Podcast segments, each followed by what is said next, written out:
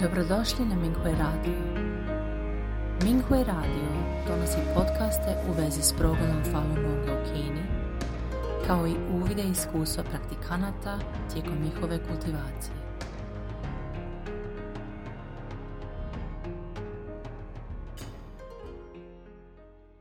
Slijedi članak za razmjenu iskustava iz kategorije perspektive, kojeg je napisao Falun Dafa praktikant iz Kine, pod naslovom Zašto je Milarepin učitelj tražio od njega da gradi kamene kuće?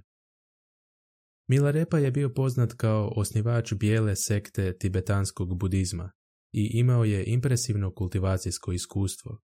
Prije nego što ga je njegov učitelj Marpa počeo poučavati, dao je Milarepi da uzastopce sagradi i sruši nekoliko kuća. Kuće su građene na strmim planinama i od kamena. Milarepa nije smio koristiti nikakvu stoku za nošenje kamenja u planine i svaki je komad morao nositi sam. Nakon što je Milarepa uložio mnogo mukotrpnog truda u izgradnju kuće, Marpa bi mu svaki put rekao da je sruši i izgradi novu.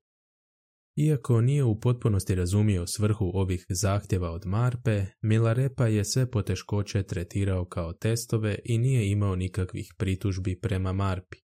Sve dok je Marpa pristajao uzeti ga za svog učenika, Milarepa je bio spreman podnijeti svaku patnju.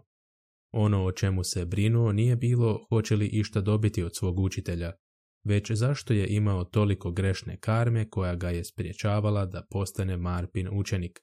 Ono što Milarepa nije znao je da je Marpa za njega koristio proces izgradnje i rušenja kamenih kuća kako bi Milarepa eliminirao svoju karmu. Drugim riječima, već je prakticirao kultivaciju slijedeći Marpin dogovor. Ali Marpa mu to nije mogao objasniti, inače se ne bi računalo. Zapravo, kasnije kada je Milarepa završio svoju kultivaciju, rekao je ljudima koji su mu pokušali nauditi da neće uspjeti jer je njegovu karmu već transformirao njegov učitelj.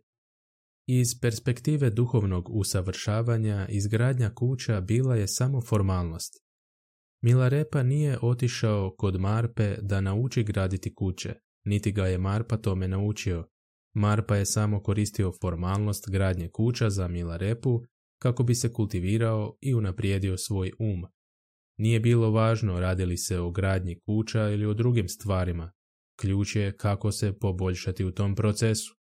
U usporedbi s Milarepinom izgradnjom kuća vidim neke sličnosti kod nas Falun Dafa praktikanata koji rade na raznim projektima ili inicijativama za širenje Dafa i podizanje svijesti o progonu u Kini.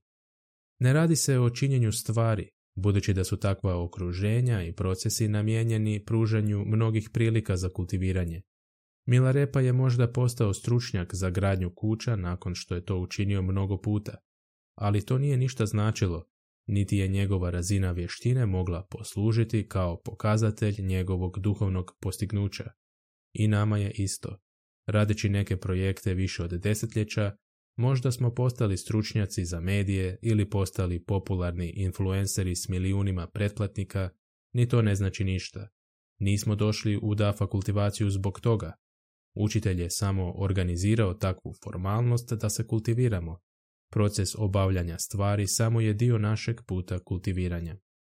Sve dok smo i takako svjesni da se kultiviramo, izvući ćemo maksimum iz procesa različitih projekata, jer samo duhovno postignuće je naš konačni cilj u kultiviranju, a ne koliko smo uspješni na ljudskoj razini.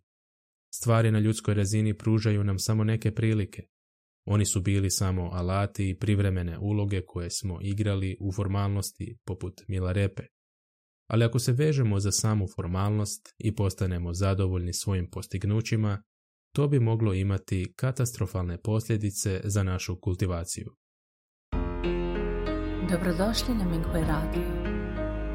Minghui Radio donosi podcaste u vezi s progledom Falun Gonga u Kini kao i uvide iskustva praktikanata tijekom njihove kultivacije.